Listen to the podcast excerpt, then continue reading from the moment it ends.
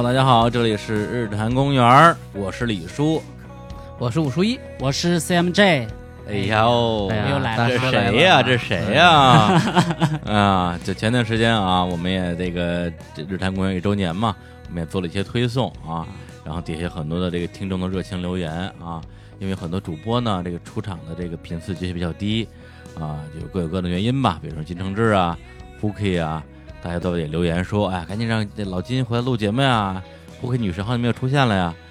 然后只要提到大师的，全都是说大师活着就好了，是吧？直接说这个人怎么还不开除啊？啊，哎呀，你看看，可见啊，就是这个人民群众啊，对每一对你的感情对每一个人的感情是不一样的好吧，好吧。啊。呃，然后大师那个，因为呃，刚刚在昨天啊，我们在北京的这个单向空间爱情海店举办了日坛公园一周年的特别的一个线下活动，然后现场我们是这个多少个九大主播啊，除了在上海的金承志没有来之外，其他的人悉数到场嗯啊，包括了之前本来是来不了的李淼啊，我相信去的人也啊一定记忆犹新。昨天还是挺嗨的，确实是吧？是除了我那段没发挥 不好，太久没见人了。但你那也是因为那问题问的吧？谁也听不懂，我也没听懂，哎愁死了。就是那姐们还居然还有脸加我微信，我给他改的名备注是呃那个什么提错问题的人，就是哎，太坏了，大师啊！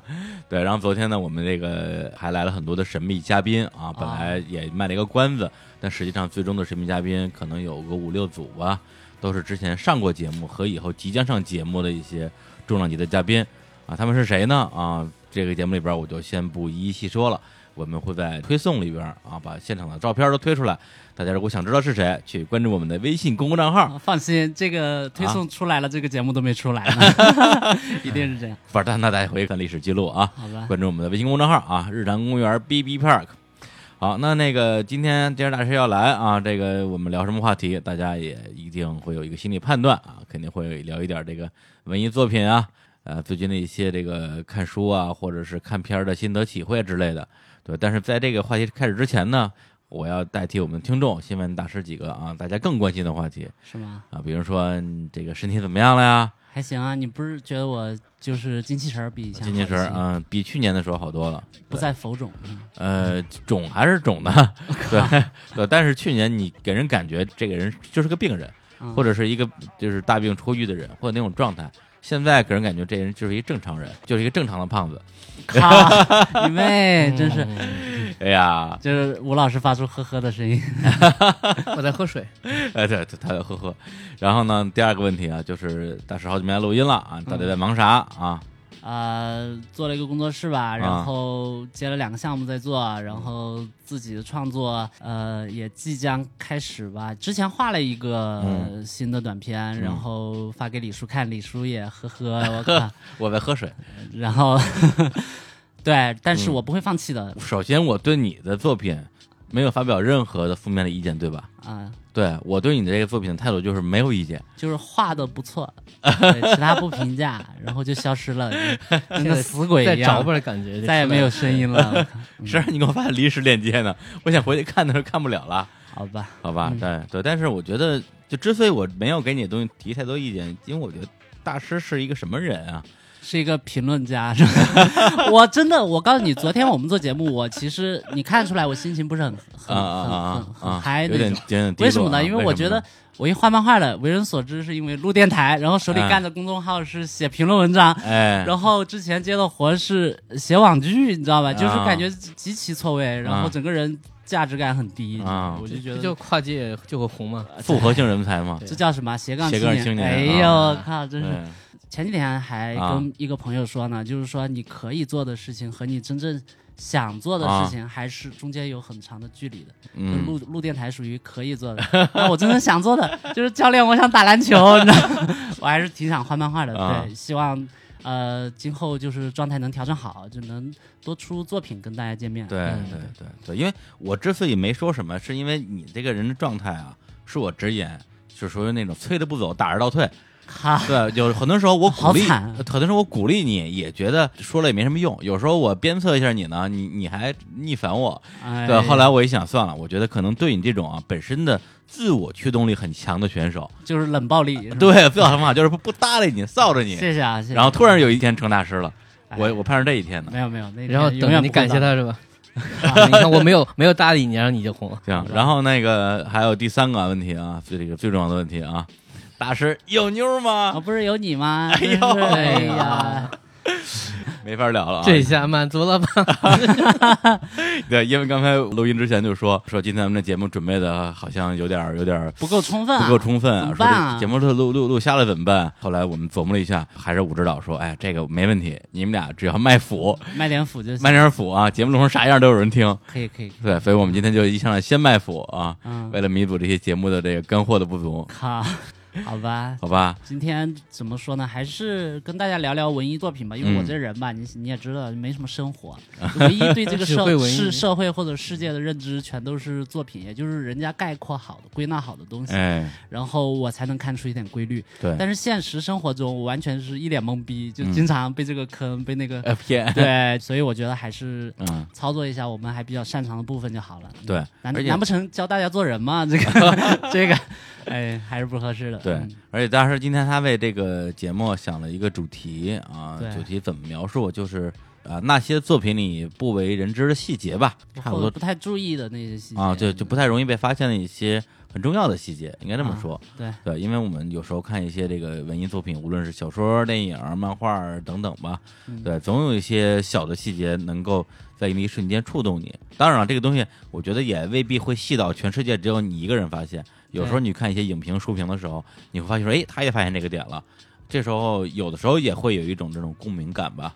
对，就是其实主要还是这些细节嗯对你有意义。嗯，一个作品的话，嗯一百个人看，可能一百种理解，对，甚至他有可能不是作者的本意，对就这很有可能它压根就是对，这是非常可能的，或者是作者的潜意识的体现。他写的时候，他并不一定是认真想我这个东西要干嘛，但他啊会觉得我放这个细节是舒服的，对对对，在下面自成体系。是对，所以定了一个选题之后呢，我就开始发愁，我说那咱们聊点啥呀？我我我我啥都没有啊，我没有细节啊。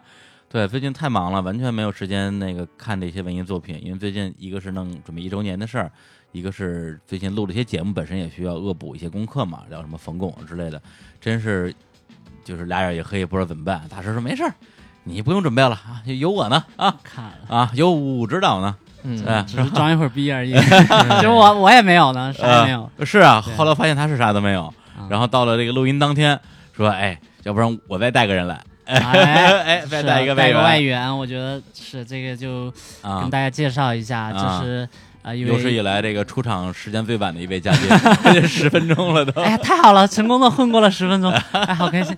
呃，这个是我的一个好基友，然后是女巫老师，然后啊我们经常在聊这个文艺创作，就比如我之前写的跛浩的故事啊什么的，也没少采纳他的意见。嗯。然后我们大部分时间是在吹水了，就是聊一些跟嗯创作无关的，就是最近看了什么呀什么的。嗯。所以我就觉得，既然是聊文艺作品，然后这次机会也难得，嗯。我我来北京也时间不长嘛，就是干脆就借这个机会，啊、把我那个女巫老师带过来，然后对以后没准还能多录几期呢。嗯对，就看今天聊怎么样哈。嗯，就不让他说话，我还要说，我在这儿紧张的跟狼人杀悍跳一样。不行，因为女巫老师没见过这种架势，啊就首先我们什么叫做不要说的我没见过世面？不是不是没见过我这已经红不了了。没见过坑逼，主要是就是我们四点约了四嗯点，然后现在已经七点了，这三个小时什么也没发生，就大家不知道在干嘛没。有没有，大师这三个小时一直在十页，在疯疯狂的啊，拿一个小本儿干什么？不是拿一个大本儿干什么？疯狂的做笔记。哎，而且我这个很很很不要脸的地方在于，就是啊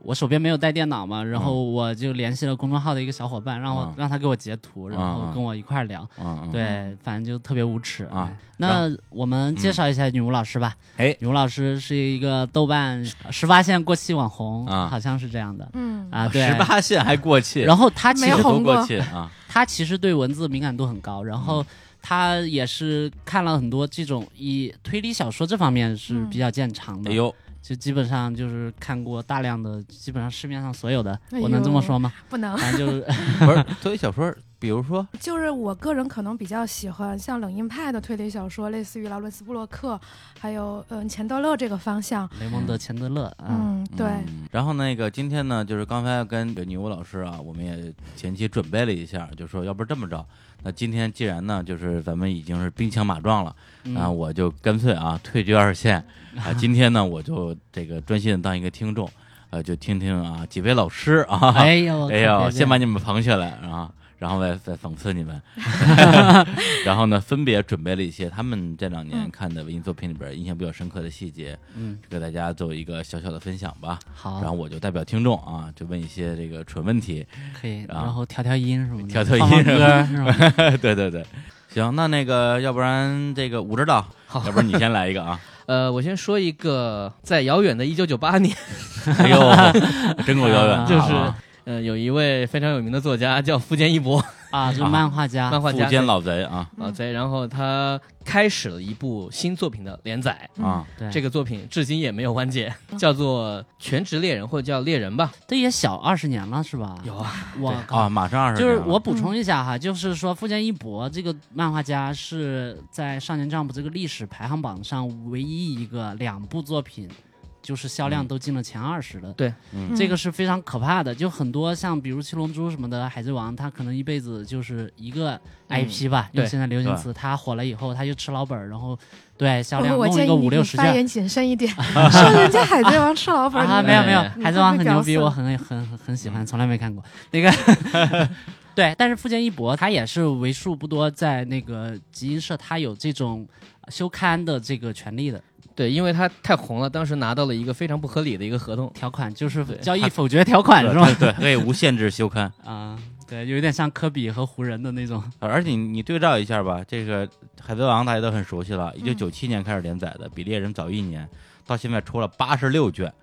那猎人出了多少卷呢？三十三卷，啊，对，就连上一半都不到。对，也就是说，他这二十年时间里面有一半时间都在休息。但是就是有数据显示，就富坚义博整个的职业生涯，他的漫画总量其实不输给那些漫画家的。嗯嗯，其实加上前面的幽白啊、嗯六翼啊，前面的什么嗯爱神、什么淘气爱神是吧？？淘气爱神就总量他其实不旗鼓相当的，你也不能说他太懒。啊，反正就关于这个富坚到底是不是老贼的问题，我们就可以讨论很长时间。对对对，所以未来我们。找个机会可以专门聊一聊富坚这个事儿，因为大师对于富坚是老贼这个事情始终是有自己的一个观点的。嗯，对他认为福建是一个非常勤奋的漫画家，对。啊，就不是一个麻将爱好者。对。堪比中国的 CMJ。那我这个我是没有大师的水平，有大师的病。行，那那个吴老师接着介绍这剧情啊，我接着说啊，就是呃，可能很有可能没看过，那么我就不介绍这个故事到底讲什么，我只讲一下这个关于猎人这个设定，嗯。就是在这个世界观当中有一个职业叫做猎人，那么这个猎人到底是干嘛的呢？嗯什么都可以干，就是说他在当中有各种各样的领域供你去驰骋。比如说，有的人可以去专门去寻找一些珍奇野兽，对就是怪兽猎人；或者说你去寻找美食，你是美食猎人；或者你去寻找那些所谓的谁也找不到的那些杀手、嗯犯罪，你就是赏金猎人。对，呃，猎人这个组织呢，它会有一个非常严格的一个考试，嗯通过层层的这些选拔之后，你会得到一个证书。这个嗯证书它当中就会讲了，你可以在很多银行无限制的贷款，对对，你可以获得很多国家的护照，就运通基本上黑金卡，对，等于是获得一些特权吧。而且在一开始就说的很明白，如果你拥有了这个，你不能转让，不能出卖，就你永远就是猎人这个组织的一员。嗯然后在这个过程当中，你如果是个坏人，我们也不管你，对也不 这点这点很有意思也不会。剥夺你的猎人资格。对我们不对你做任何道德判断。对啊，但但如果你本身你是一个杀人犯，可能会有人去找赏金猎人去杀你。对，那是一个丛林法则的事儿，我们也不管，我们也不管。所以就会导致很多能人异士吧，趋之若鹜，就说我要得到猎人这个身份之后，我就可以如何如何如何。对对，那么有我们的主角儿，呃，小杰。啊，找爸爸嘛，找爸爸，找吧，找找爸爸主题是日漫当中一个非常非常常见的一个 一个主总起吧。对，嗯当时和他的那个另外两位伙伴就是啊。雷欧利和库拉皮卡。和库拉皮卡，啊。他们三个人来到了一个其实是属于起点的地方，还没有完全进入到这个正式的考核。对，嗯。因为它正式的考核有一点稍微提一下，就是虽然刚才吴指导也提到什么是有什么美食猎人啊、野野兽猎人，野兽猎人啊，但是无论你是哪种猎人，对你的战斗力要求特别高，一定要特别能打才行，对，因为他的整个考试非常苛刻。非常的苛刻。对，但是我知道呃一会儿要讲的可能是这个猎人考试的最早的一个小关卡，对他们最早刚开始是做了一一艘船，嗯然后从这个船到了一个一个大陆某个地方，就开始跟我们原来故事的那个环境脱节了。嗯在这个地方呢，有一条路出现一个老太太，嗯，这个老太太就非常快速的说：“我现在开始快问快答，我问一个问题，你们只能选择一或二，然后五秒钟之后告诉我答案。没答上就滚蛋。对，然后问了个什么问题呢？什么问题呢？就有狗那年就有的一个问题，就是，呃比如你妈和你媳妇儿掉水里，你救谁？呃，可能他的那个内容其实不太一样啊但是就是是这个意思，就是啊在你的至亲当中选择一个人嗯去救他，你选择谁？怎么办？那当然这有个细节啊，就首啊先有一个人有个有个炮灰吧，嗯或者有有有有一个路人 NPC，他说：“哎，我在也是一个选手啊我我看到你们在那对话，我先答。”啊他就想说，如果我答过了，我在前面可以埋伏你们。呃，因为在这里猎人的考试当中，你随时可以伏击你的队友或者是你的对手，来潜在的竞争者，对嗯增加你自己的一个获概率胜的几率。嗯然后也没人管你对，没有人管你。他就跟老太太说：“我想啊，这个是个老人，那么啊我就应该表现为我讨好他吧。”他说：“那我就救母亲。啊老太太说：“你过去吧。”然后其中之一个主角就疯了，说：“这什么烂问题？对 就这就让他过了这都。行，啊，这都行。然后另外一个人说：“我们不要说话，我们别说话，什么都别说。”他为什么呢？他说：“别说。”他说：“那取消资格怎么办？”呃，当这一切都停止的时候，他说：“我听到了一个声音，嗯就是远处有怪兽叫的声音。嗯为什么呢？那个老太太只是说你过去吧，并没有说你答对了。嗯嗯所以他的判断是这个问题不是一个给你真正做选择的问题，嗯是测试你这个人对这个问题的态度。等于前面那个人就挂了是吗？对，那个人就挂掉了。嗯嗯而这个老太太的态度也很暧昧，她并没有说说啊，我一定要让你们在这个过程当中表达出什么样，呃，你们攻击，包括你们对话都是不行的，你们只能是做出一个反应。这一点呢，是库拉皮卡相对来说这个人就是比较睿智吧，智慧型他判断出了这个问题真正的一个性质性质，嗯他选择了不回答。啊，嗯。也就是说，在这个过程当中，可能这个老太太所设置关卡是用来测试你们的一个心智的，嗯。嗯于是他们就过了这一关。啊，呃，这都不是我要讲的，就是在当年我看到，这是这个漫画的第三话，嗯。它在这个大的段落，它其实可以算是一个有点急转弯的感觉，就是对，而且这个说实话，我觉得有点挺硬凹的。对，因为猎人考试本身是一个对这种所谓的呃考生的品性没什么要求的一个一个考试啊，而且有大量的所谓的坏人也能过关。但你一上来来这么一个好像考验你是否善良啊，有这么一个关卡。呃当然他是不同的人从不同的路径去那个考点的，就就并不是最后所有考生都得过过对对对这个关卡，有的人可能碰到考官跟这是不一样的，考题也不一样。对，对只不过是可能是从这条线能过去的人，全都是符合这个老太太标准的人。然后就是我要说的，真正的细节是，富坚在这个地方加了一笔，就嗯简单的一笔，就是当他们觉得说啊，好不容易这关过了，嗯然后小杰站在那个地方，突然说了一句话，说嗯我不能回答你的问题，我没有办法做出选择。他们就呆了，说：“哎，我们过了，啊，我们已经过了，你刚才干嘛？你你走神了吗？” 然后小杰就说：“我一直在想，如果真的碰到这个问题怎么办？”然后他还在想这个问题，然后他的两个同伴就有点沉默了，就是说，嗯。虽然这我们都知道这个问题是一个就是用来炸人的问题，嗯嗯。可是如果你真的碰到怎么办？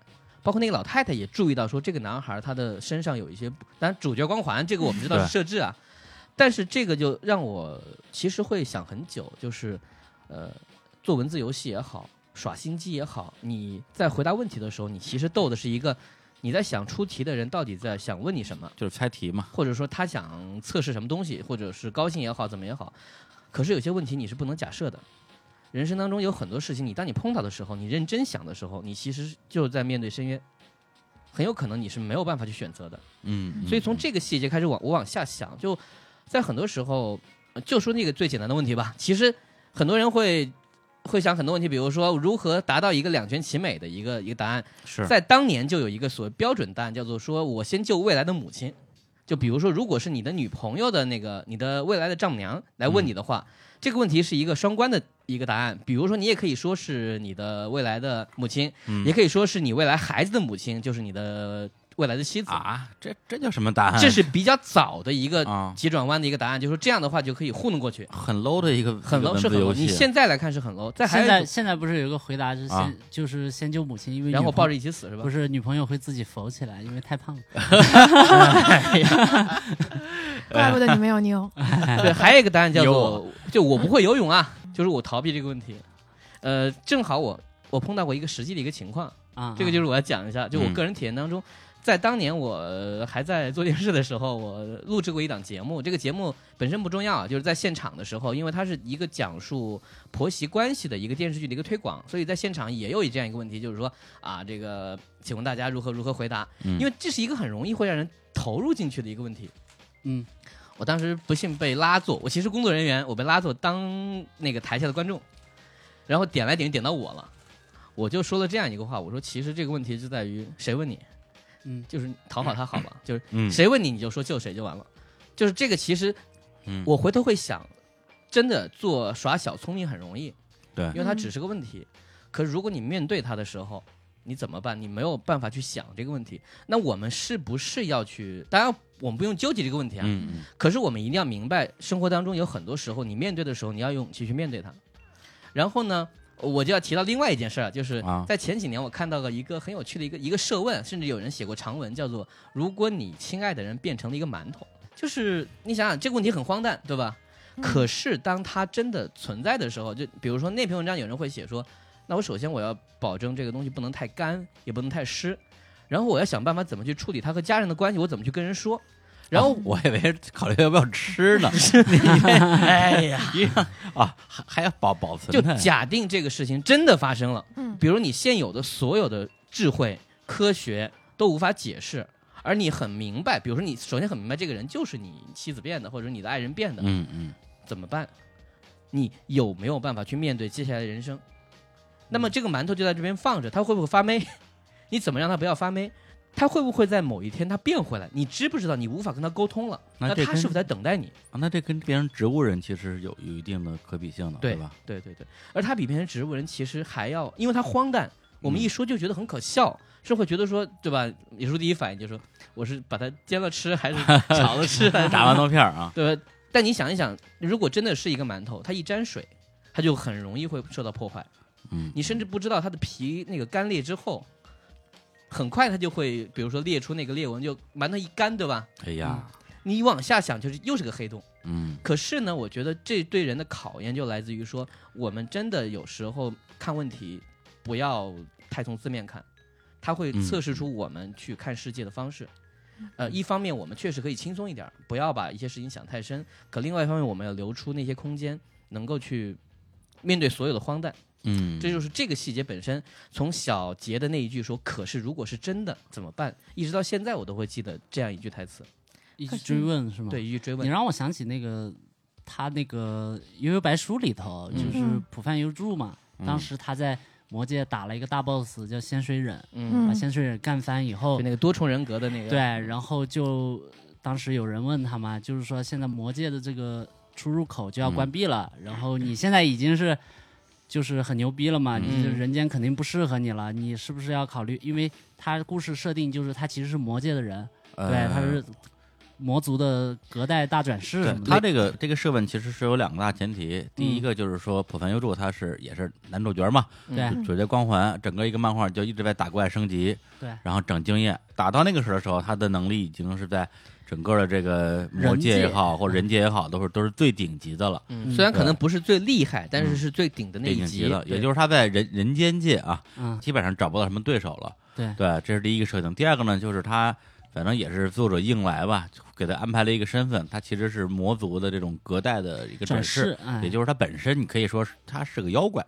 嗯所以呢，在这个点上的话，其实他面临了之前其实应该是不止这一个作品的一个设定上的冲突，就是说，当你战斗到最后的时候，要不要回到一个普通人的生活，对，还是继续战。斗下去？所以才有了那个问题，就是小阎王就是一个可以啊穿梭于人间跟魔界的一个人，问不凡幽主说：“你要不要回到人间界，还是留在魔界继续去寻找更强大的对手对，所以当时我看这一段，他回答的特别利索。他说：“嗯那还用说吗？”然后当然是回人界了，嗯然后露出了特别阳光的笑容。？”对，然后镜头就一转，就是他已经回去了，变成一个学生，然后依旧过着以前那种庸常的生活吧。对。但是他又有一个笔锋，加了一个尾巴在后面。他看着那个人潮人海啊、嗯他一个人坐在马路牙子上，当时那个构图啊，他整个把背景虚化了，突出他一个人侧影坐在那儿，然后他抱着膝盖注视着那个人群，然后就说回人界还是待在魔界呢？他说说实话，当时我很迷茫。嗯对他补了这么一句，我当时我就觉得这个，呃，你说人情味也好，或者说就是人物的一个复杂性也好，我当时一下就感觉，呃，就是厚重很多。嗯不过我觉得确实是这样，就以前可能看很多作品就会有好的选择和坏的选择。其实当人面对这些选择的时候是很容易的，但是大多数时候人面临的选择可能都是，甚至是坏的选择和坏的选择。你得怎么能够在这个时候做出正确的决定，其实是很需要去考虑的，而不是说这些问题就不会发生，对吧？对，所以作家在这个上面追问一句，就把他的这个所谓的一个层次加深了。对，而且做选择是很容易的，但是你要面对你所做选择的后果，对你得长时间面对这个东西。可可以这么说吧，就是说我们都知道漫画这样的作品，它要给观众看，它一直要激发观众，它一定要打下去，一定要不停的面对挑战，而且它不能退缩。可是，呃，他有没有退缩的权利和机会？有没有那种可能性？他不想要这些东西？嗯，我觉得在这个过程当中，当然你一旦描绘过多，这个作品一定不会让观众那么舒服。嗯，可是有些作家他会在这个空间里面拼命的给自己找一些机会，来告诉你们，就是虽然呃我创作这些作品在某些程度确实是给谁给那些观众爽的，嗯可是我也希望你们看到更多可能性。对，其实还是回到刚才提到这个尤白书，在那个剧情呢回到人间之后，这个魔界发生大战吧，相当于是魔界三巨头之间，呃，就要爆发战争。然后浦饭幽助因为是其中一个巨头的这种隔代大遗传的一个儿子，嗯所以呢，后来魔界就发出了邀请，让他去去战斗吧。对然后呢，他那个另外两个伙伴，一个叫飞影，一个叫藏马，同样也是受到另外两个巨头的邀请以，不同的理由，不同的理由啊，也决定返回魔界。然后这时候他们也是四人组啊，四人组的最后一个人叫桑原和真的，他是啊，浦饭优助的这个中学同学，也是一个本来是一个普通高中生，对吧？然后后来也变成了一个很厉害的这么一个战士吧。他那个时候的状态就是很愤怒，说你们就跟那些什么漫画里的家伙一样，嗯，对吧？要去魔界就是因为那有厉害的对手，你们是不是脑子秀逗了？然后就把他们发破口大骂一顿。他要变成一个普通人嘛，对吧。但是最后啪翻过来又是有一格，桑原和真说了一句说：“其实我也有过这个选择，只不过我给选择跟你不一样的路。”嗯，其实就是这种东西，就是如果你没有这句话的话，你会觉得说，呃，性格使然嘛，或者说啊，主角当然要要去战斗了，为了显得这个决定很艰难，故意让有一个人没这么选，好像也蛮合理的。但是当有这么一句话去做一个铺垫的时候，你就觉得说，这些人真的有在考虑这个事情。对我补一句啊，而且因为我们现在那个时候小时候看你就跟着看，世界怎么样我们就接受。现在回头你知道很多东西是被编辑要求的，嗯对吧？很多很多作品都是因为本来都没有矛盾了，故事讲完了，可是因为呃我们要卖书，我们要把杂杂志卖下去，所以我必须逼着你重新去画出新的敌人，更高级，有 S 还有 SS 级，这样的话。我们的人物到底会面临什么样的情况？他是不是真的想过这些问题？我觉嗯得这就是富坚的一个一个态度吧。我至少要把这些东西做出来。对，包括刚才那个吴指导说那个馒头那个东西，我我刚才仔细想了想，还真是有点觉得挺恐怖的。那不就是变形记嘛？就是那个卡夫卡那个是变，成它是变形记，但是但是其实很简单，如果你的猎人啊变成了一个东西，比如说他变成一个植物人，啊他变成一盆花儿，他变成了一只昆虫，嗯，我觉得都没有馒头可怕。对我觉得我觉得这个是它的这个荒诞性。变成一盆花儿的话，那花儿很好养嘛，我就好好养它，让它开花儿结果，然后一直活着，也许有一天变回来了就 OK 了。嗯，昆虫都还好说，但是你变成馒头这个事儿，不你怎么养馒头啊？这太难了，这个。而且它变形记是自己变了，其实和嗯你的爱人变成另外的东西，其实嗯，感觉还是完全呃不一样的。无法沟通的感觉。你比如说，如果它是个活物，哪怕它是个小猫小狗，起码还有互动啊。对，还有互动。还有一点，你生不生活？你会不会有新的生活？假如一直就这样下去，你往下想，其实也很吓人。嗯，而且馒头这个东西，就是我说嘛，太干不行，太湿不行，你要保持那个状态。我是不是导致一个，比如说啊，我刚才我说那个。你你被泡过了，当你回成人的时候，你是不是就不会变胖？啊，居然是在考虑这个问题吗？天哪！好意外。哎，变胖了也好，丢到河里沉不下去啊。然后 如果你太干的话，你变那个回来的时候，是不是你就会皮肤都裂开了？就嗯你往下想，越荒诞的东西，我们在其中寻找那些它自己的那个逻辑性的时候，你会觉得说，你之前的很多经验不管用，这件事情让你会觉得很可怕。啊，好，那我们这个接下来进入下一个故事啊。对，要不然这个大师来吧。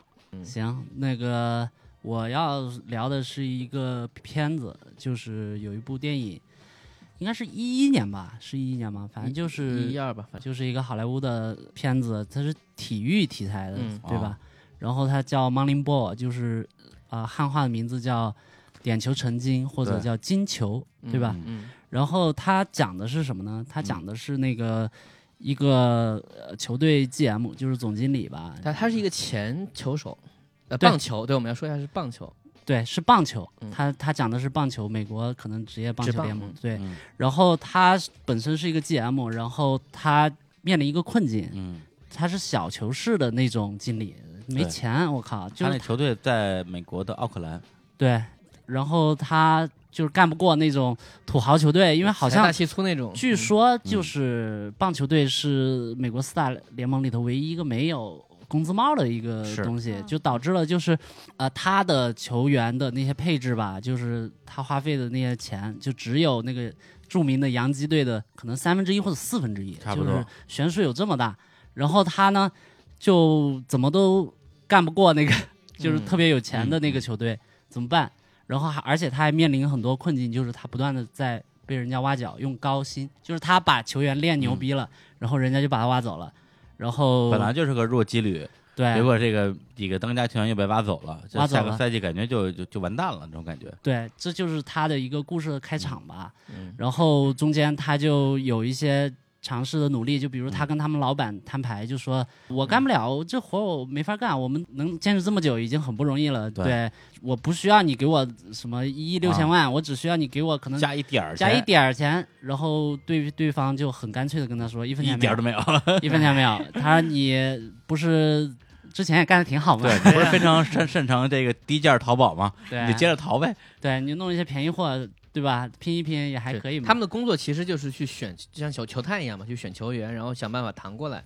对，然后整个片子就讲的是他，呃，利用了一种方式，因为他的理论是什么？如果我按照洋基队的这种就砸钱的模式嗯去打造一支球队，我绝对是干不过他的。就是我按照他的方式去干他，我肯定是死。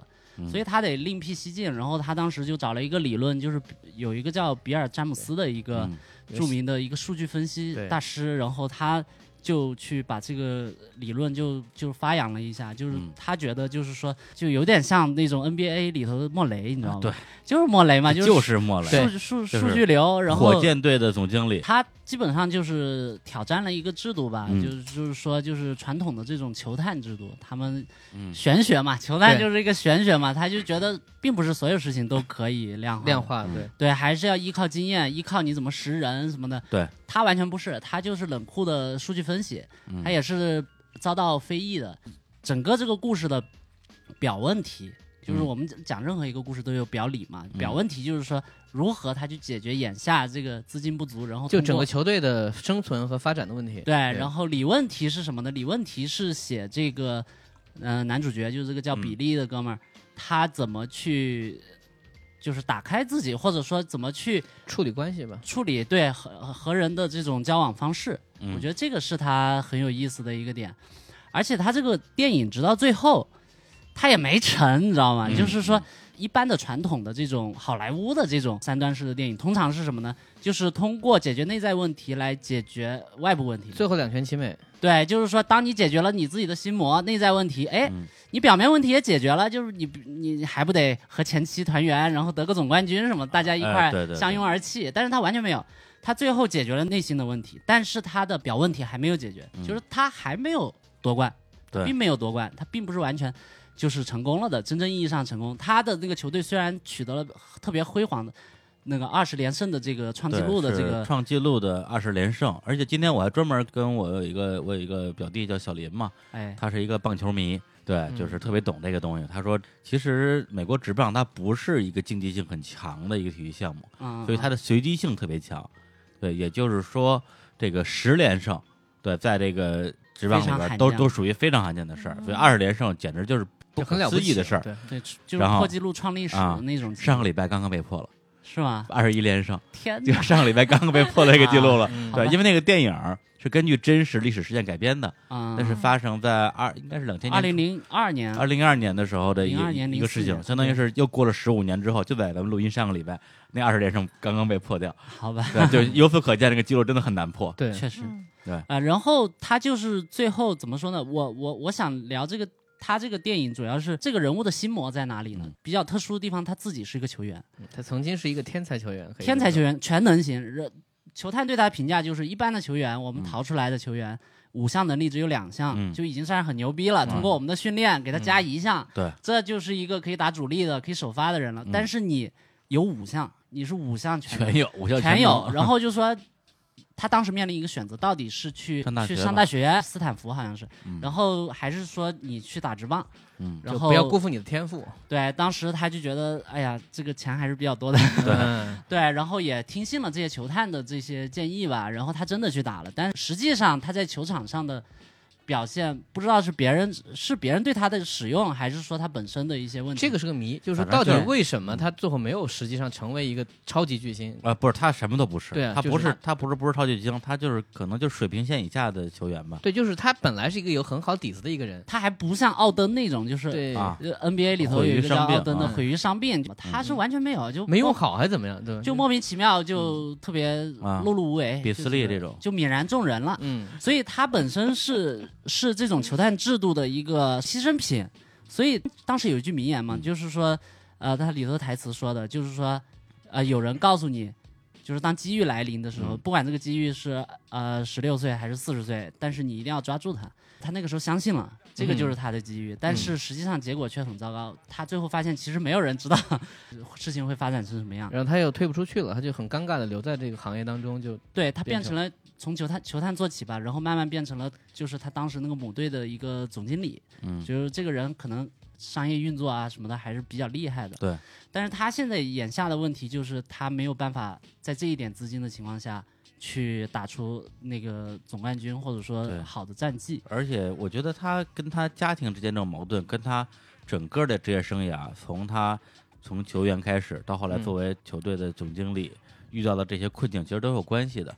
对，包括跟他的老婆离婚，然后他的女儿也也没跟他，然后他女儿都要去担心他的爸爸是不是要被球队开除，对这个窘境，对，我觉得皮特很适合演这样的角色。也是补一句，他那那个感觉，你会觉得他就有一种奇怪的不舒服的感觉，在一个位子上，你会觉得他对自己不满意，对对，就对自己不满意。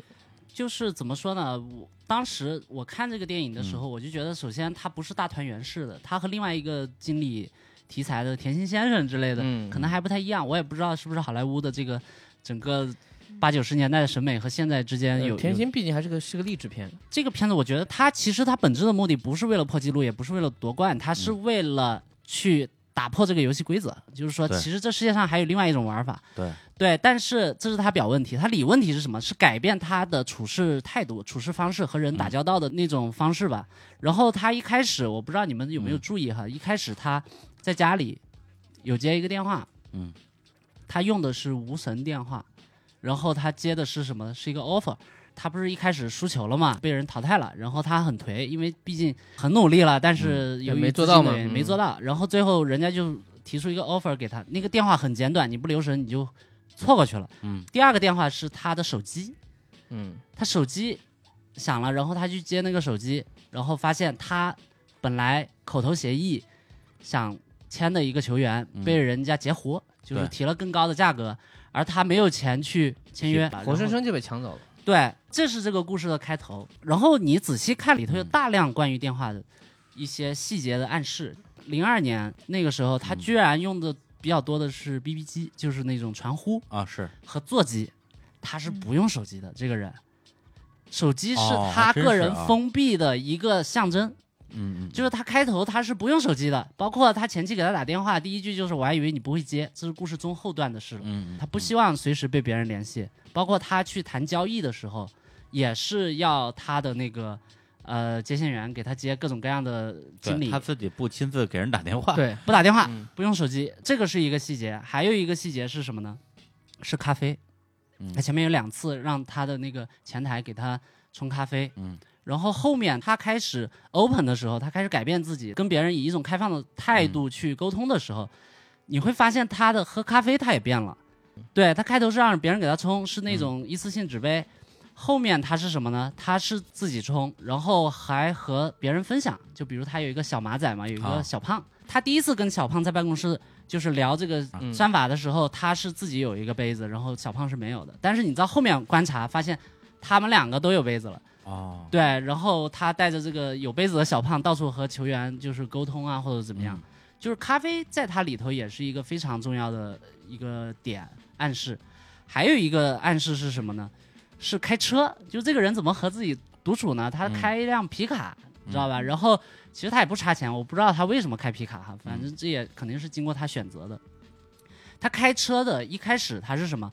他一开始是墨镜、帽子、黑夜，嗯，中间有一点起色了，是什么呢？帽子没了，墨镜、黑夜，然后后面又变成什么了？嗯黑夜，然后但是没有墨镜，也没有哦帽子，就他始终是很压抑的，他不断的穿插，以这个东西来揭示他内心，就逐渐逐渐 open。他故事的结尾结在哪儿呢？嗯结在他最后是在白天，没有帽子，没有任何遮挡，然后就是整个人释怀的那一段，最后结尾的地方。对对，对，咖啡也是，咖啡最开始他是一个人让别人伺候他，然后他不分享，到后面是当那个红袜队的这个老板波，士顿红袜队的这个老板说你这一套还是很牛逼的，然后花一千多万美金一年挖角他，对，然后当时他是跟人分享的，就是嗯。当时他们用手机，嗯。最后那个红花队的老板干了一件事，啊。我相信大部分观众不会注意，嗯。就是他们在场地里走的时候，嗯。那个老板用手机播了一个，他再再次强调手机这个点、以及咖啡这个点，嗯。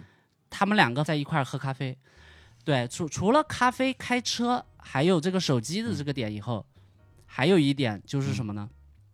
就是服装，我不知道你们注意过服装没有？我皮特是一个休闲，像我们这种直男眼里都没没没有服装不，是人家是有人设的，你知道吗？那我也是个直男，人家是有人设的，不是说随便套件衣服就来演的他有一个嗯趋势的，嗯有一个清晰的趋势，他穿着一个休闲西装嘛。他就是一个休闲服，嗯对，嗯，对，或者衬衫，或者说一个普通的夹克外套。嗯嗯，他只有在赛季刚开始的时候，他穿了西装进场剪彩的时候，嗯那个是正那个时候西装，但是他他不看比赛的嘛，他有一个心魔，就是他觉得不吉利，他一看到比赛必输，这是他心魔的一个代表嘛。对他有很多的心魔，包括不看比赛，然后不跟球员打任何交道，嗯，对。对，因为打交道之后就会变成朋友，变成朋友他就没法去正裁人了，裁确判断对正或怎么样确判断，对，然后然后他当时剪彩仪式结束以后，他第一件事就离场，离场边离场，人家喊住他，哎，你去哪儿？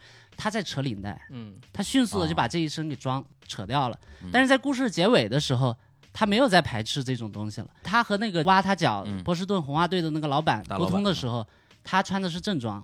然后是有西西装领带的，嗯然后跟他分享咖啡，啊，然后也有手机这个元素出现了。面对这个 offer 的时候，他也是正面回应的，他不像前面，他故事最开始的时候，他面对这个 offer 的时候是什么呢？I need another day，就是再让我想想我，想想，就是再多给我一天吧，对就是含糊其辞的嗯。但最后他很明确，他说我已经续约了，你你开的钱其实他是拒绝的嘛。嗯他希望在奥克兰夺冠，因为他的理论是什么呢？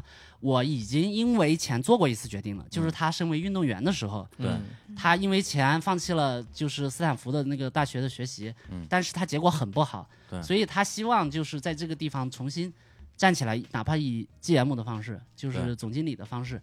就是最后虽然他没有夺冠，但是他确实改变了整个棒球联盟的这么一个游戏规则。对，而试图挖角他的这个波士顿红袜队，挖角他未遂之后，用他他的方法，然后两年之后夺冠了。对对对对对，然后对电话也是嘛，他最后交易那个嗯球员截止日嘛，他嗯特别想要一个最后一块拼图，就是林孔那个球员的时候，他开头还是让那个啊、接线员，接线员给他是，你给我接谁谁谁谁，最后他直接就说啊不用了，我自己来，他自己打电话。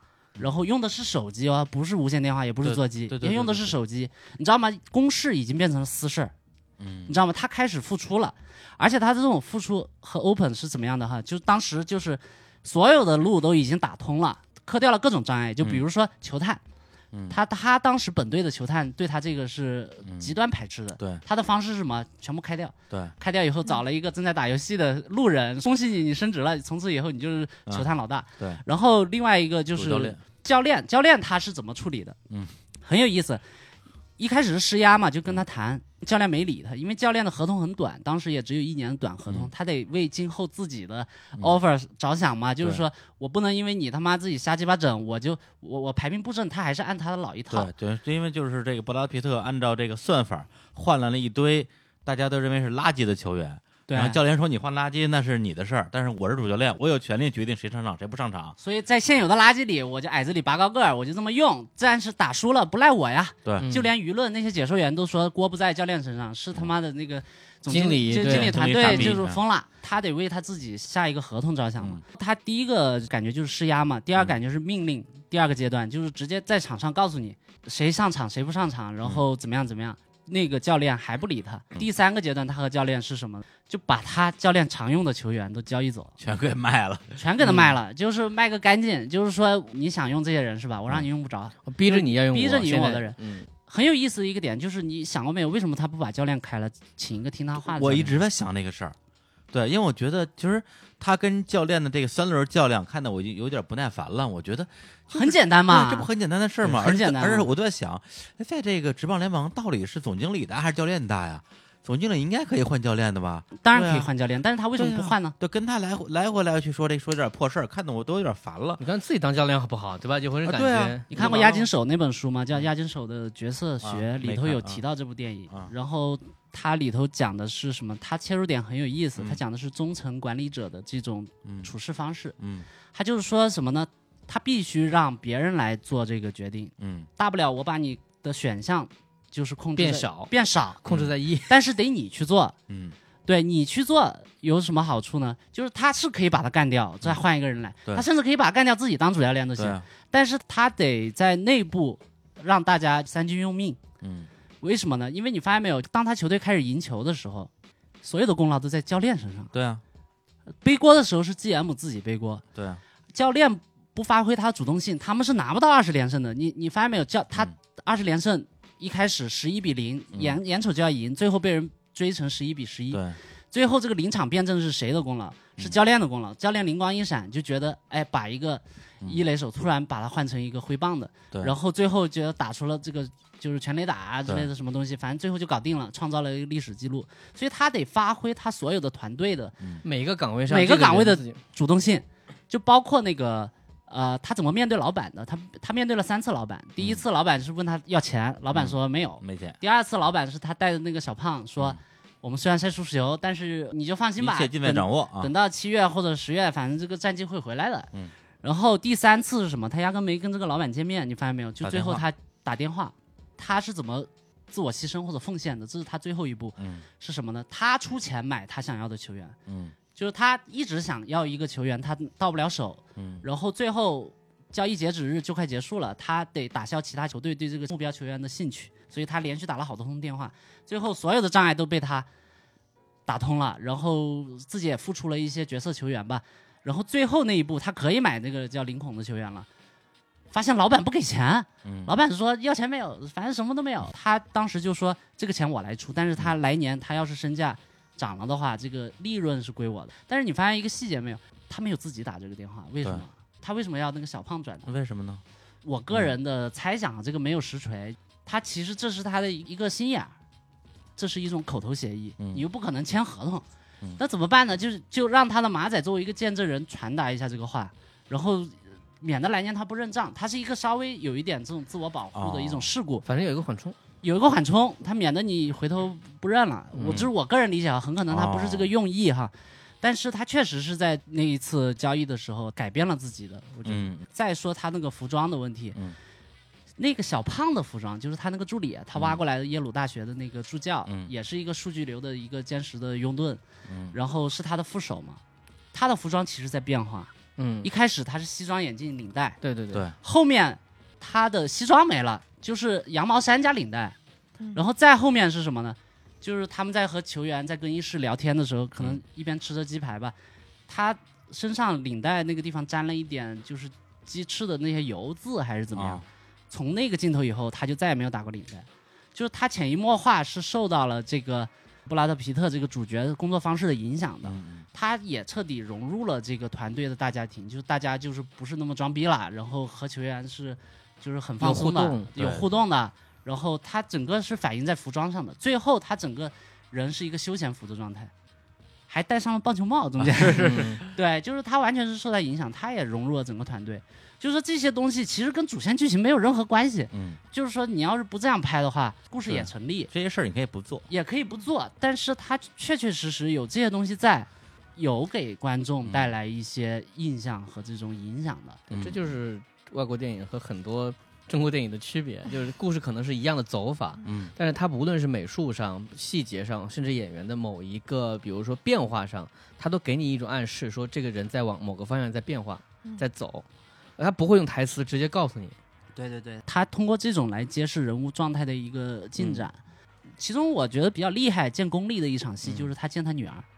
他嗯第一次见面是没见着的，嗯，然后他去他前妻家嘛，开头就说那谁不在，你也嗯不知道他找是找谁。对，然后进去以后就说这个房子不错，就评价了一个房子，然后就是有一个男的出来接待他，你大致能猜出来，就是是个什么关系？是前妻现在的老公，对，和她现在的老公，然后她来看女儿，然后女儿出去了，出去了以后，然后他们就很尴尬聊尬聊就是强行尬聊，然后对方就说：“哎呀，也不知道聊啥，你知道吗？他这个度写的特别好，他们里头没有坏人，嗯不 是说那个老公就肆意凌辱他哈，就说你是个 loser，我比你有钱的多，然后你的球队一坨屎，他没有，他也是一片好心，就是实在没话说，就说哎呀，好久没见到你了。”对你们的球队很遗憾啊，什么的你们能扛这么久很不容易，但其实每一句话都在都在戳他，戳心窝子，都在对都在戳他，然后最后最后就这一个东西，嗯他还是发作了，有点发难的意思。嗯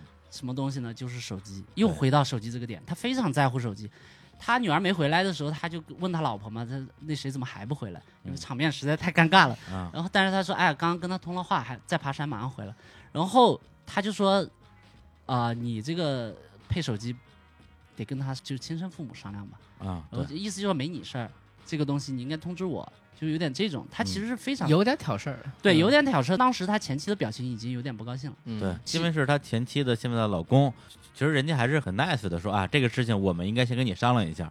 然后他回了人一句：“这件事儿我会跟他商量了，就是我会跟我前妻商量。亲商量的，对，就是就跟你没关系。其实他也是在寻找个人的一个身份的这么一个存在，他嗯就是感觉到自己在这个里面没有任何身份存在了，嗯就是在这种冲突当中发现哦，原来多的那个人是我，嗯所以他想在这个里面得到一个身份肯定啊，我什么都做不好，我女儿也见不着，我老婆也没了，我啥都没有了，那我在这儿干嘛？你发现没有？就如果他女儿不在这里的话，他和这两个人没有关系。这就像那天女巫老师跟我嗯聊的那个梗，是马修的细节是吗？你说一下。啊对，就是马修里面有一个细节，就是马修是什么？马修是那个劳伦斯布洛克一个系列的作品，啊然后他是一个私家侦探，他从出场开始他就和他老婆离婚了。马修斯卡德是吧马？修斯卡德。然后他在很后面的一本作品里面，他的这个前妻跟他打了一通电话，非常简单，电话一接通，他前妻就说我们养的狗死了啊，马修也没说什么，就安慰一两句就把电话挂了。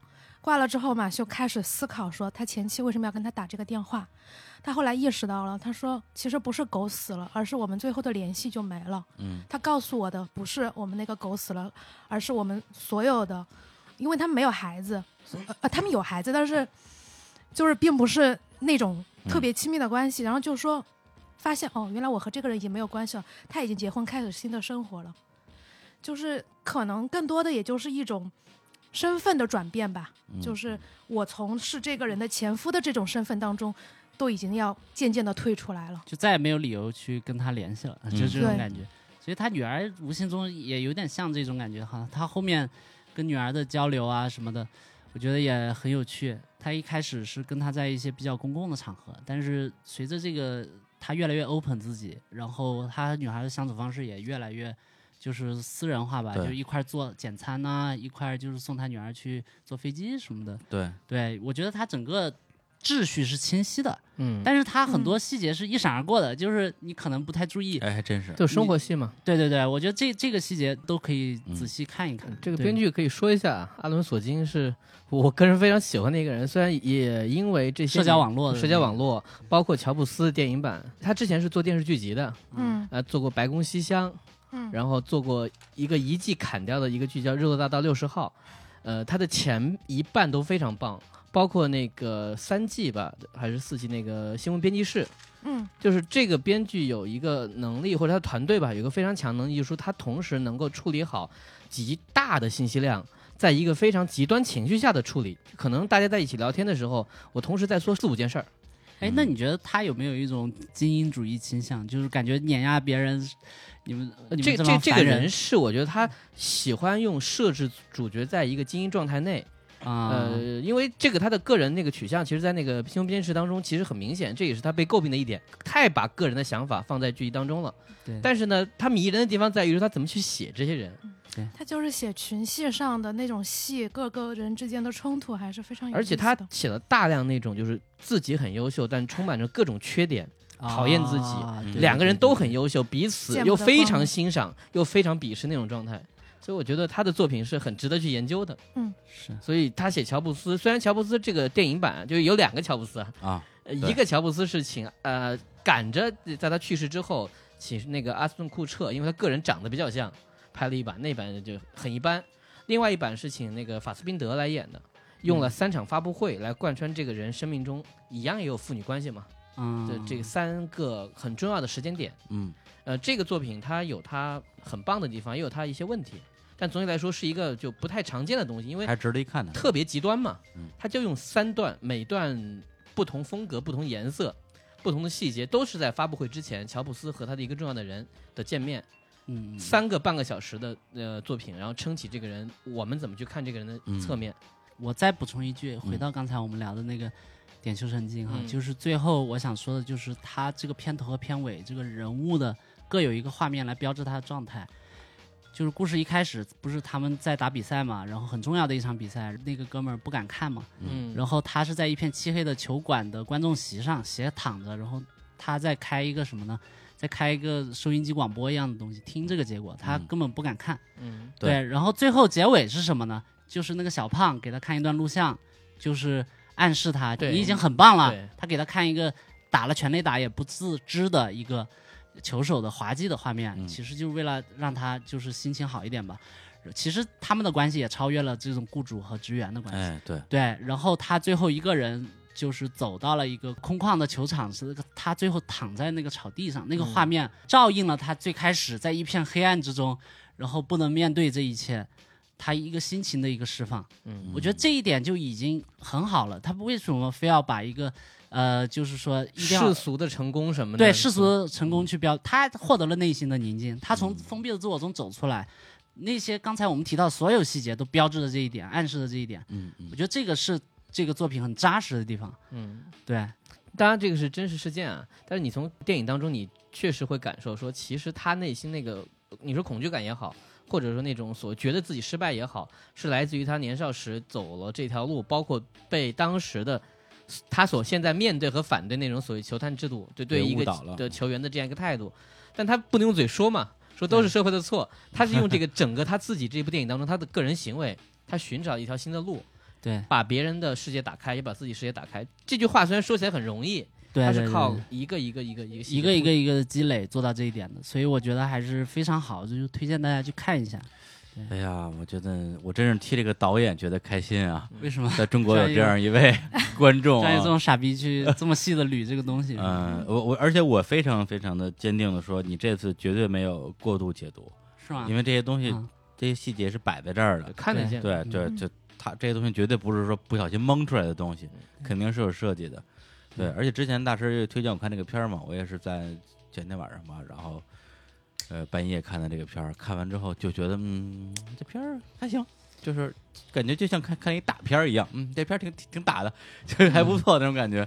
对，但是刚才跟大师这么一讲，我觉得真是大师看的这叫电影，我真的就是看了个片儿，还是有区别的，还是他会有挺大这。个关键是布拉德皮特这个表演在这个里头是非常非常棒的，很内收。呃，他是用一种温吞的方式在表达这个人物内心的很多东西。嗯嗯嗯，真的是非常出色的一部电影，但是好像嗯被大家忽视了，没什么人也没有，他得了很多奖，是吗？对吧？得了。一些奖，呃，他不是一个对普通想看一个故事的观众那么有，比吸引如说力吸引力的一个东西。可能就是冲突性其实还是不够，所以可能对于很多追求电影冲突或者高潮高峰的这种。我一直有一个比喻，就是说说有很多人看电影其实就是想吃川菜，或者说吃火锅，不要看不起我们川菜哈。就是说我需要第一口进去，味道就尝到了，啊，对吧？啊或者说蘸料非常明确，我蘸那个比如说那个麻酱。麻酱或者是韭菜花，我一吃我就知道什么味。但有些东西，你比如说熬一个汤，这汤里面有什么料，其实可能喝不出来，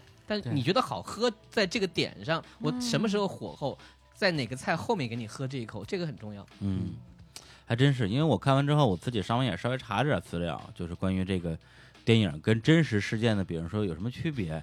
对，比如说在真实的历史线里边，可能他换了那些球员没有那么垃圾，对，嗯其实也也也还可以，以及他们球队被挖走了几个这种啊这个大将之后，其实剩下的人也挺牛逼的，对，这些东西不可能是对他都是为了制造电影这种戏剧冲突，冲突包括他最后被这个波士顿红袜挖角，他为什为什么没有去？对，这个是真实发生的事儿。但是呃有人也分析啊，一是因为他不想离开自己的女儿太远啊，嗯因为他是可能是美国东西部吧。对，第二个就是说他据说啊，他当时自己本身有这个股份，呃有股份啊，这其实人家还是觉得这边我算一小老板。对，嗯看完这些解读之后，我觉得啊，哎，也不过如此嘛。但是大师讲完之后，我会觉得说，反而这些历史真相变得不重要了。对，对它它就是个嗯电影而已，你不要嗯考虑说他是否忠实于这个。就至于数据流的这种运作方式，到底能不能，它其实对，就像这个都不重要。对，啊这都不是，它展示的就是一个人内心世界的这种打开的一个中年对一个中中年人的状态一，个已经封闭的很严实的一个人，他最后到底是因为钱的原因，还是因为家庭的原因，还是因为他自己的求胜心留在这个城市，就已经不重要了。对，嗯而且那个大师那天跟我推荐这个片儿之前，一是说看完之后要聊，一个是说。呃，这个片儿挺适合你这个阶段看的现阶段啊，现阶段看的。然后我看完之后说，这跟我有啥关系啊？外外外外李叔，你要打开自己啊，对。然后我听完大师解读之后，我明白了啊，是吧？还是有一点关系嗯，是吧？对，拿下拿下墨镜是吧？就中 拿下墨镜。中中年困境还是很很麻烦的。行，那我们接下来继续啊。今天我发现啊，大师这个人啊，非常的啊阴险啊。你干嘛？对啊，之前啊扮猪吃老虎啊，哎呀，我啥也不知道哎啊！啥也不知道啊，今啥也天没准备啥也没准备啊。然后呢，这我这找了个人帮我说啊，结果来人来了之后，根本不给人说话的机会，我错了，我错了。现在，太坏了。对对对，现在应该把话筒交给我们女巫老师。哎对我，他跟我说他聊不了，然后让我来补充一下。结果来了，发现他聊了一小时，我有一种我在哪儿谁在打我的感觉。其实其实是连着的，就是因为大师他也是跟我讲了，他要聊这个呃《Morning Ball》这部电影，然后恰好我就跟他也讲了一部我个人非常喜欢的呃体育励志片。嗯然后他觉得啊，讲的还可以，让让我过来一趟啊。好，然后这部电影是二零零四年的，名字叫《Friday Night Lights》，然后中文翻译是《胜利之光》。啊他其实这部电影拍了之后又拍了一个连续剧一个，美剧版，对，对，但是那个我个人还是更偏向一个这个电影版的这一版。然后因为其实最关键的点在于，它也是一个失败的比赛，嗯因为他们是一个州想要州的这个橄榄球队想要去冲击州冠军，啊然后是一个高中的球队。我先直接讲结尾啊，结尾就是他们输掉了这个比赛。啊，说了，拼尽了全力还是输了。嗯，其实我这里特别想讲的就是这种情绪，就是这种失败者。嗯阿兰·德伯顿在他一个 TED 的访谈里面曾经讲了这么一段话，说、嗯我们以前会怎么叫一个失败人？我们会叫他 unfortunate，翻译过来就是不幸的人。哎对，我们觉得就是啊，可能上天对他眷顾不够，嗯但我们现在怎么叫他？我们叫他 loser。对，我们翻来覆去的去强调，你只要努力，你就可以成功。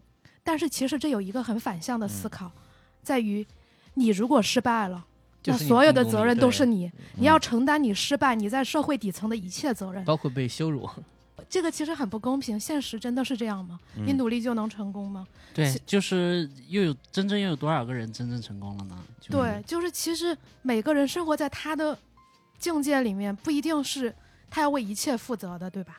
然后这部片子他在最后的时候，就是当他拿着那个球，因为要达阵嘛，就疯了疯了一样往前跑，嗯然后最后还是差那么一点点，所有人起来看那个球有没有过界，没有过去。他们两边是穿着不同颜色的球衣，对方是穿着鲜红色的球衣，他们穿的是白色的球衣，然后就看到鲜红色的球衣就像那种浪潮一样，一下冲到那个，因为他们赢了，嗯。然后镜头再往回转，所有白色球衣的人都都很失望，都很受伤，就是很真实的一个情绪，就是我们输了。嗯。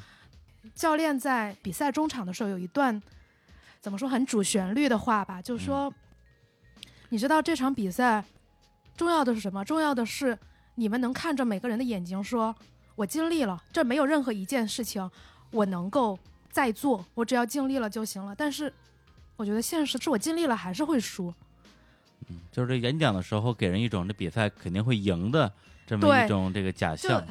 就像《指环王》这里面就是会跟你说、啊，我们一定要战斗，就给你一种最后一定可能会赢的，嗯但是最后还是输了。但我觉得这其实很像人生啊，就是我们都会输，而且我们输掉的是最重要的比赛，因为他们当时是高中生的球队，所以嗯很多人这辈子都再也没有再打橄榄球。嗯嗯所以他们输了就输了，没有翻盘的机会了。然后他最后电影在结尾的时候，这个教练把每个人的名牌一个一个的从上面拿下来，他在这个时候去讲了每个人的结尾。其实每个人的结尾就是再也没打橄榄球，进了学校当了律师，嗯当了医生，当了卡车司机。但是在这个时候，在这个过程当中，他又拍了这些人回到这个球场的一个状态。他们回到球场就说啊，好想念当时。然后这个时候，一个橄榄球飞过来，他看到这橄榄球，然后拿着这橄榄球扔回给在玩这些橄榄球的孩子。嗯，其实也就是这样一个状态。你喜欢一个东西，到头来你只是喜欢一个东西。如果你喜欢的是橄榄球，你永远都喜欢橄榄球。你喜欢胜利和喜欢橄榄球是两件事儿，经历和胜利嗯也是两件事儿。就是我觉得现在的很多作品就是太苛刻了，他去给你灌输的都是毒鸡汤。嗯对，就一定要成啊，一定要传成功统意义上、世俗意义上的成王败功。寇嘛。嗯，对。但是这片子其实也也很俗套的一点是，最后他结尾的时候，他把这些人的结尾都全部交代了一遍，他只有一行字幕，就说这个教练带领这个球队在第二年获得了胜利。不很有意思，他就不拍那些胜利的嘛。大家认为最重要的那个地方。嗯，但是其实也刚才也是，就是它也是一个走走出心魔的这么一个过程，因为在你前面看的时候，你会看到哦，教练他是一个外来人，他来到这个地方，嗯啊、所有的人虽然都是达官权贵都会接见他，但是每个人说的就是我们要赢，嗯，你要是赢不了你就滚。你就没有价值。对，嗯然后他的球员也是各自有各自的问题，有有一个是和父亲关系特别差，有家庭问题。嗯家暴，在每个人都在挣扎着，在这个过程当中，他们需要的就是想，我赢了这场比赛，我就我就怎么怎么怎么样了。但是最后的结尾是，他没赢这比赛，他们也能走出来。就是刚才大师讲到的那个表的问题和理的问题，嗯我觉得也是一样的，就是我们以为我们可以靠解决表象的东西来解决理象的问题，其实都不是，是你自己去解决你理的问题。这个永远都是存在的，表象的问题解没解决都是无所谓的。对对嗯对，还有一点就是里面有一个我个人很喜欢的细节，当然可能并不是看很多看这部片子的人嗯很喜欢的一个点，在于他们当时想要晋级到这个 playoffs 季后赛的时候，呃，但是很巧，三个球队需要选两个进进去，呃，但是三个球队积分一样。这个时候，他们这个就是这个比赛也很混啊，就是嗯选择的方法是掷硬币，啊，真的呀，对，而且是完全赌命。电视台的人过来，啊。对着你镜头，你们三个教练来站好了，掷硬币。而且这个其实我觉得在其他的这个联盟里边可能会分点小分儿啊，比一些小数据什么之类的，对，就是感觉还比较公平一点。他其实也就是，我觉得这里就突出了，就是那种小人物的事情。嗯你以为哦，我们都是站在同一条起跑线上，我们都是努力的想去拼，有时候你就输给命了。嗯其实你你你认真想想，那这次掷硬币输掉这个球队，就跟他们的人生公平吗？对他做错了什么？就是跟天上掉下板砖击中你一样，跟你努力毫无关系。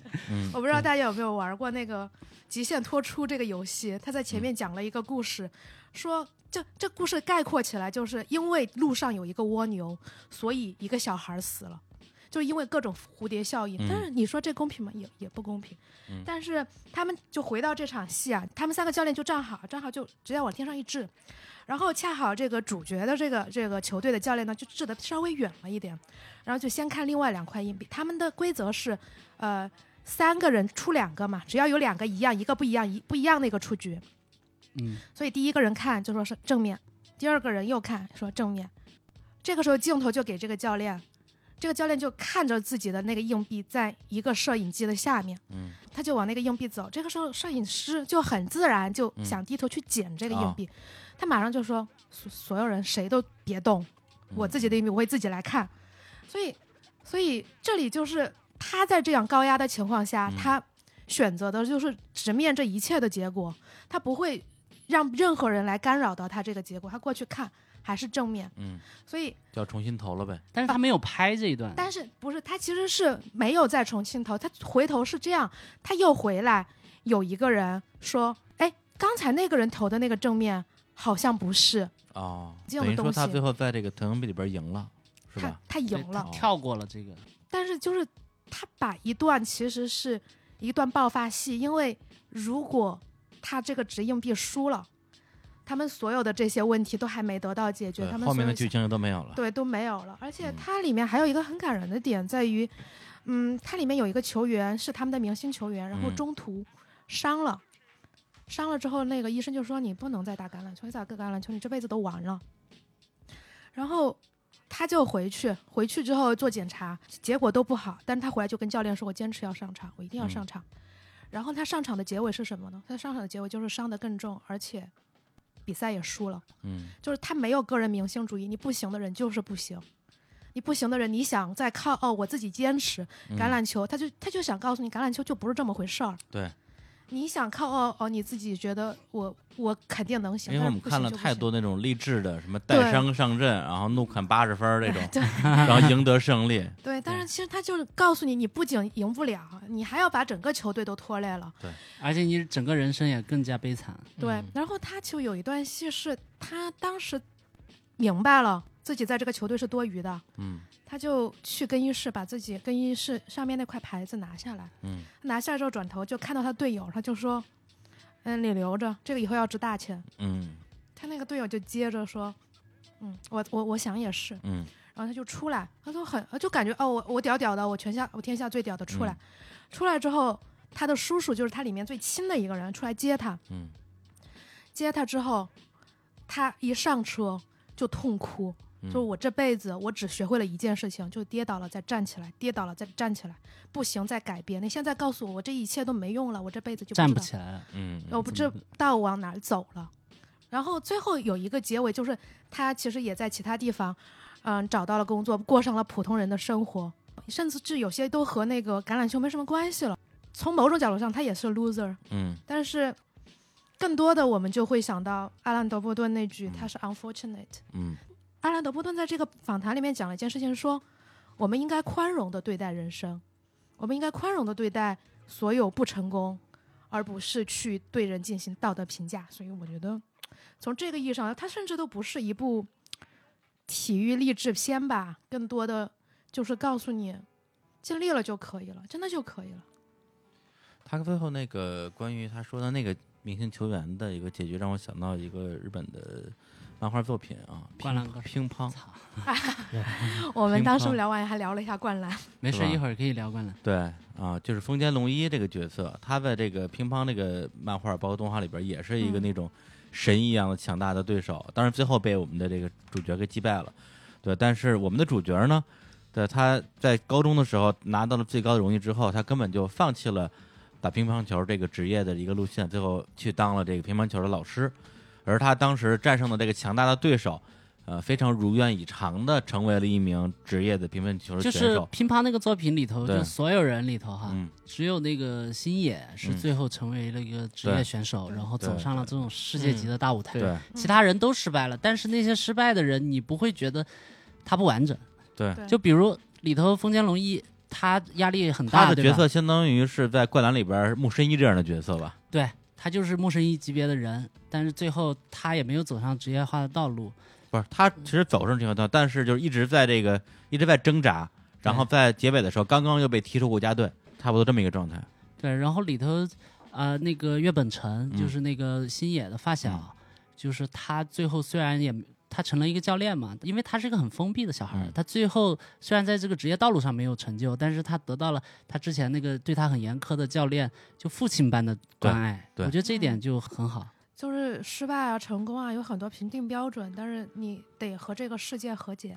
嗯，因因为这片儿我没看过啊，我我自己稍微说一点感受啊。因为刚才他其实说到两个点，第一个是关于投硬币这个事情，对他开始给人一种引导，就觉得他要你完了，他要他要输在这个投硬币这件事儿上，嗯结果最后莫名其妙的赢了。赢了，然后第二个是呢，就是在最后这个大决战的时候，因为前面所有的铺垫，都觉得他要赢，大家根据这个套路都觉得一定要赢，如果没赢的话，我干嘛要看这个片儿？对我看花了两个小时，就为了最后，我跟着我能总结出什么经验来？对对对对，我能得到什么经验啊？就是爱拼才会赢，嗯最后最后告诉我爱拼也会输，那 那那到底我在干嘛？因为大家都会有代入感嘛，对都会觉得自己跟主角是站在一起的，对。对，最后得说我们牛逼，他们要是输了的话，那那就是他们傻逼，对。嗯。对，大家其实都是有这样本能的一个心理上对，正是因为生活中生活中这种东西比较稀有，对。所以更在这种戏剧里头寻找。是是这个东西，对，但是。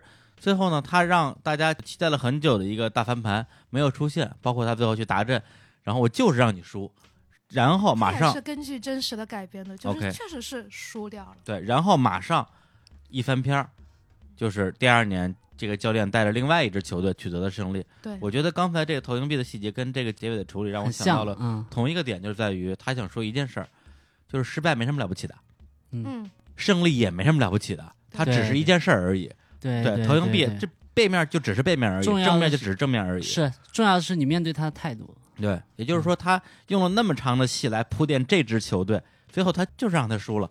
然后一支路人球队，路人球队全新的路人球队赢了，他他他就是在弱化这个东西。对这也是可能这个作品可能比较有新意的地方。嗯对，我觉得就是一个反反主流表达吧，大家都在表达说爱拼才会赢的时候，我来唱唱反调。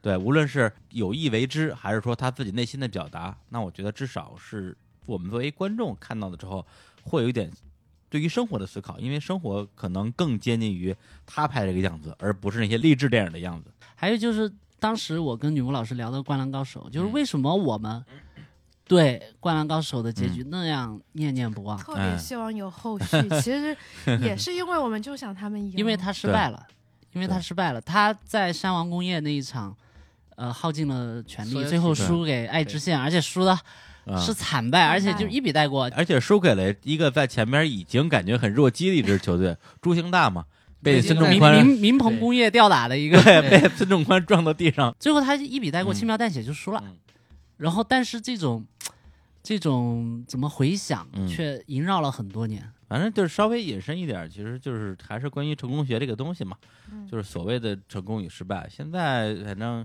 全世界范围内我真的不了解，因为我也不知道其他国家的这个所谓的大众的一个对于成功与不成功的价值观。那么，那我们接触到的大环境之下，那在中国的这个话语体系下，肯定是一个呃胜者为王、赢者为大的，呃，这是成王真的是成王败寇的结果导向的这么一个大的社会氛围。这说的极端一点，你不是马云，你就是 loser，已经到对，就已经到这个程度你不是王思聪，你就是啊。对，就就哪怕你是对，但你没法选择自己成为王思聪。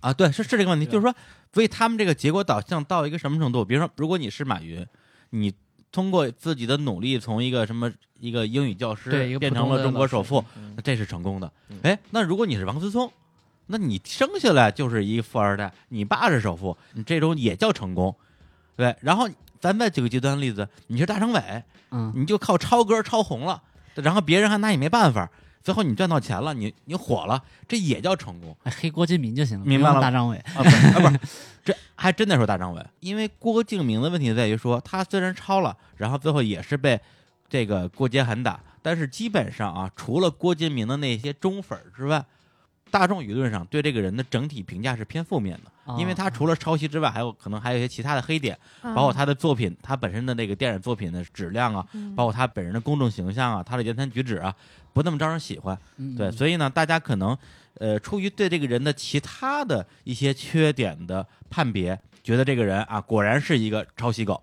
但是大张伟的问题在于说，他卖人设卖的很成功。嗯啊，他是一个喜剧明星，他是一个笑匠，他是一个综艺咖，段子手，对他变成了一个大老师，也就是到最后，就是就变成了说，大老师这么可爱，嗯抄袭算什么？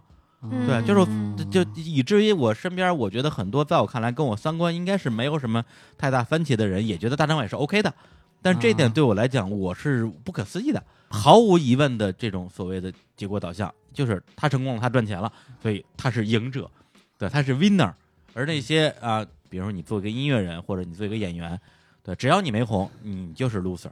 那这个东西，至少我个人来讲的话，我觉得我肯定是不太认同的。不太认同的。对，而且我我觉得在这种大潮之下，会给我一种感慨，在于说，呃，很多的强者，所谓的强者，他这个最后的既得利益者吧，他在这个游戏规则里边站到了那个位置，那他去推崇一种说所谓胜者为王的这样的一个价值体系，嗯那我觉得至少是基于他自己的一个所谓的成功经验。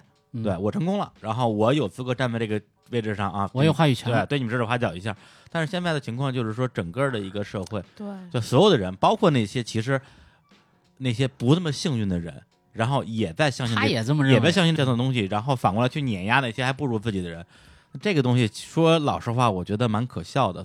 其实我觉得，也就是我身边有很多朋友，大家也过得很苦，就是更多的就是没有找到自己在这个世界上的位置，没能和嗯这个世界和解，需要自己成为自己不是的人。但是有时候真的有必要吗？嗯，呃反正和解这个词儿现在也被用烂了啊，就是变对变成了一个有点儿有点儿鸡汤的东西。但是，呃，我所认为的所谓和解这个词儿，就是基于两个点，第一个是接受自己，对对第二个是我觉得是不那么以结果为导向的，让自己变得更好。对，对我，我觉得是基于这加这两个点的，对，这就这两个点的。嗯，对，反正我我也是，可能就今年吧，对，今年对于自自己对这个世界的一些观点也有一些小的变化。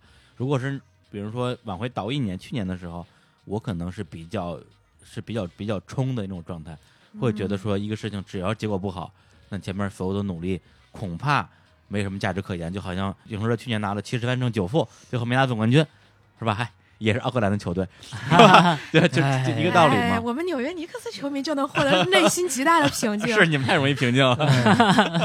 平静对对对，就就也会觉得说啊，那那是不是前面所有的事情都白做？但现在我越来越觉得没有白做。对，包括我昨天在咱们那个日常公园的那个一周年的活动里边，对我提到，就是说到今天日常公园做了七十多期一整年的时间，嗯对我来讲这个事情我已经很满意了，我已经很成功了。对，嗯也许有一天这个节目就我我我由于各种原因，它没有再继续下去了，但是我不会觉得这个东西是失败的。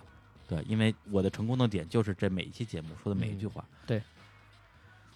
可以啊，今天还是聊得很尽兴的啊。对对对，那今天我们这期节目就先录到这里，然后一会儿我们呢先去休息一下啊，讨论哎。讨论，看看还有有没有什么东西可以聊的。嗯。如果有的话呢，我们就再继续。好，那就再次感谢这个啊女巫老师啊，今天哎，我排前面。这今天这个啊扮演了一个啊非常不光彩的绿叶的角色，没有没有没。有，我感觉我要弄，我要红了，参加了日坛的你表节目现非红叶表现非常好秋天到了，对你虽然前面没说什么话啊，但是后来讲那个呃橄榄球那个故事，我我自己觉得还真的是对有蛮多的让我思考的空间的。嗯好，那我们就先结束这期的节目，最后来首歌。这首歌什么歌呢？就是刚才 Sam J 大师推荐那个电影叫《点球成金》里边的一首歌。这首歌本身挺有意思的，就是说在电影里边，他把这个歌词后半截改了改。这首歌是他的那个女儿，然后哎唱给布拉德皮特的。一开始他会很担心他爸会不会因为胡乱交易被球队开除啊，他爸爸就一直说：“哎，你不要担心我什么之类的。”其实他是觉得很很丢脸的，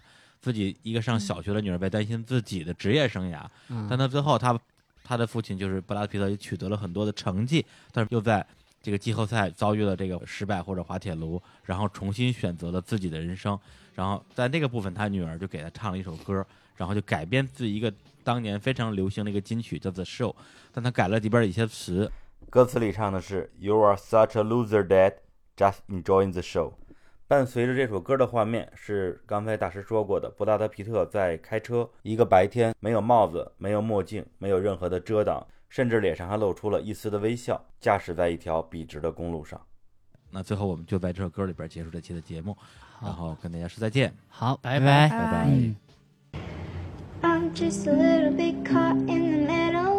Life is a maze and love is a riddle. I don't know where to go, can't do it alone. I've tried and I don't know why. I'm just a little girl lost in the moment. I'm so scared, but I don't show it. I can't figure it out. It's bringing me down, I know. I've got to let it go and just enjoy the show.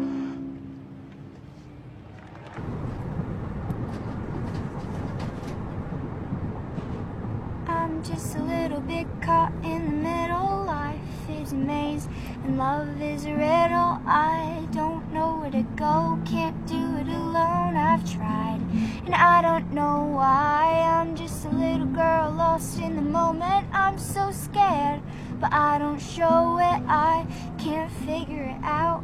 It's bringing me down, I know.